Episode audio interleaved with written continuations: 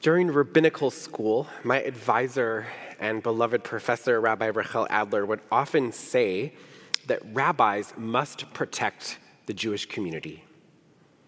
On some level, I understood this, though at the same time, it felt and continues to feel a bit difficult to comprehend. I am among the last people anyone would look to for physical protection. I suppose I've got books I could throw at someone, or words. Of course, I doubt she meant that rabbis should attempt to be security guards, which is a task at which most of us would not succeed. But I confess it's an obligation I never feel quite sure how to carry out. And over the past several years, Jews continue to be under attack in ways that many of us assumed were things of the past, problems that belonged in Germany or Russia. And at the same time, Many of us live with so much more physical security than our ancestors. I mean, think for a moment. How many of you live safer lives than your great grandparents? More physically secure? Kol Yisrael Aravim Zeh Bezeh, all Jews are responsible for one another. And while I don't think you need me to say this, it seems necessary to state clearly and without any caveat that attacks on Jews for being Jews are wrong. It is terrible and dangerous for us and for democracy. Whether it comes from Trump inspired right wing racists marching in Charlottesville or violent left wing activists who distort and exploit legitimate efforts to bring human rights to Palestinians, or misinformed statements from public officials across the political spectrum, attacks on Jewish people must stop. They must be opposed. There is room in our social justice movements to fight anti Semitism with urgency, just as we oppose anti black racism, Asian and Pacific Islander hate, anti immigrant nativism, heterosexism, ableism, all of it. I have a poster next to my desk at home that a friend gave me years ago with a quote from Jewish transgender activist Leslie Feinberg and it reads What is realistic is the goal to build a coalition between our many communities to form a movement capable of defending all our lives. Indeed, it is realistic. It is possible and worth believing that we really will, one day, construct security and justice for all people. This week's Torah portion opens with instructions about light fixtures in the tabernacle that look a lot like these menorahs behind me. Baha'alotecha et hanerot. When you elevate the nerot, the candles, the Torah reads. That's how the parsha opens. And the rabbis immediately questioned this commandment to light lights in Midrash Bamidbar Rabbah. Why, they wonder, would God need light? Aren't lights something that us mere mortals need with our inability to see in the dark and be omnipotent and all of those other God things? And they confirm this. God, the rabbis teach, does not need light for God's own sake. Rather, they say that God said, Lo bishvili sha'ani tzarich It was not because I need your light that I am telling you to kindle the lights of the tabernacle. Rather, I am telling you to do this because you need the light. They continue When you put up the lights, God was delighted, delighted because of your righteousness. The Holy One, Hakadosh Baruch Hu, said to Israel, Be careful to light lights for my sake, and I will shine a great light for you in the future to come. In this week, when our people faced violence in America, when just last week Jews sat in bomb shelters in Israel, when the crisis facing Jews and Palestinians is once again reduced to meaningless yet inciting memes on social media that leave neither communities safer, this teaching from Chazal about the commandment to light the lights stands out to me. It is a mitzvah, it is a commandment to keep the lights up to keep the lights burning, not for God's sake. God is light and darkness. God commands us to light the lamps because God wants us to do good things. God wants you to do good things.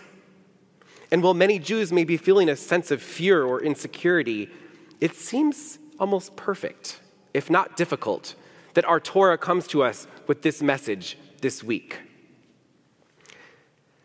A few nights ago, several of our clergy joined a Bay Area wide call for teens to discuss the current rise in anti Semitism. It was heartbreaking to hear some of their stories, including that 37% of the teens on that Zoom call reported in a survey that they don't feel safe being visibly Jewish. 90% of them said that anti Semitism on social media is a top concern of theirs right now. And colleagues are discussing this in meetings and in online groups. Jews are concerned. It can feel like we don't have a map that shows us how to walk this path. Or if we have a map, it's old, covered in dust. What do we do with this moment? I suggest to you that this week's Torah portion offers us a gem of wisdom. Keeping the menorahs burning so that we might see God's light in the future to come must be our orientation as we take action to protect ourselves and continue our commitment to stand up for and protect all people from the forces of hate. God wants us to light the lights for us. We cannot effectively oppose anti Semitism out of fear, or God forbid, out of hatred. Instead, we must take action to protect ourselves and demand that our allies and political leaders and neighbors join with us because if we choose to put down fear and root ourselves in our ethical tradition, we become Jews who can see the light of the future because we will not be distracted by evil, by the untruths, by those who have given up on elevating sacred lives. When we commit ourselves to reach up and kindle the lights, we can be people who mourn the death of Palestinians and even oppose specific Israeli policies, just as we express our love and concern and fear for family and friends sitting in bomb shelters in Israel, because the light of the Torah so clearly shines on the truth that everyone is a child of God. When we kindle those lights, we see that the story is always more complicated. Sometimes we can see when people are simply able to pick a side in a fight, they are missing so much of the picture. We can choose to be people who are furious the Jews are being attacked just for being Jews and at the same time redouble our commitment to racial and economic justice rather than turning to the politics of fear and isolationism, believing the false narrative that we are alone in the world. We are not alone in the world. When we let that light shine, we see those who hate us are the minority, and we glimpse the many faces of friends and allies even if those friends don't always agree or sometimes want us to see things from their perspective. Yesterday, a coalition of major national Jewish organizations hosted an online rally, and it was moving to see Muslims, Christians, elected officials from both parties, people from sports, Hollywood celebrities, and so many others come together to say clearly that they oppose anti Semitism. When we light the light as God commands us, we can see the bigger picture and our larger purpose. We can see that peace and justice are possible for that holy and beautiful land on the other side of the globe, just as peace and justice are possible here. We can see that when we remain connected to other groups who struggle for justice, we are stronger, even if our friends and allies don't always get it right when it comes to Jews or Israel or anti Semitism. They are, after all, just people like us. When we light the lights, we remember that we are not powerless. It is so painful when we don't see and feel the support from our neighbors. It is devastating and infuriating that any Jew would fear attack.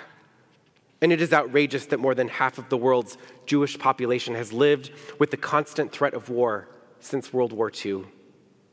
It is horrific that our teens are telling us they don't feel safe. We cannot let this moment confirm old fears that the world is against us. That is the story of those who would wish us harm. That is the story that some Jewish leaders and organizations have sadly told in an attempt to raise money or blindly support everything that Israel does, rather than teach a love for Israel that is profound and complex, a Zionism of hope and possibility, courage, truth. When we affix those lights, we see the many messages from Muslims, Christians, celebrities, everyone. We see that opposing anti Semitism, anti-Semitism may be the first thing that Mitch McConnell, Alexandria Ocasio Cortez, and Nancy Pelosi all agree on. Check out their statements.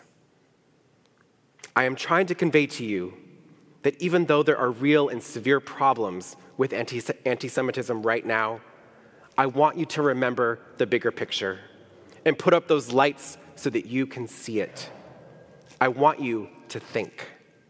I want you to remember that Torah is the story of enslaved people who saw the worst of humanity and dared to venture into the unknown of the wilderness so that their children might have a brighter future. Let us keep the lights of goodness, hope, faith, truth, ethics burning through the days and nights to come.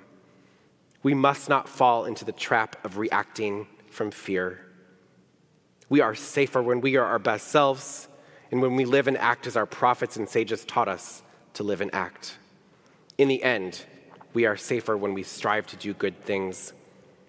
May our efforts to protect ourselves and build a safe future for us and for our kids and all people always be guided by lights of wisdom and goodness.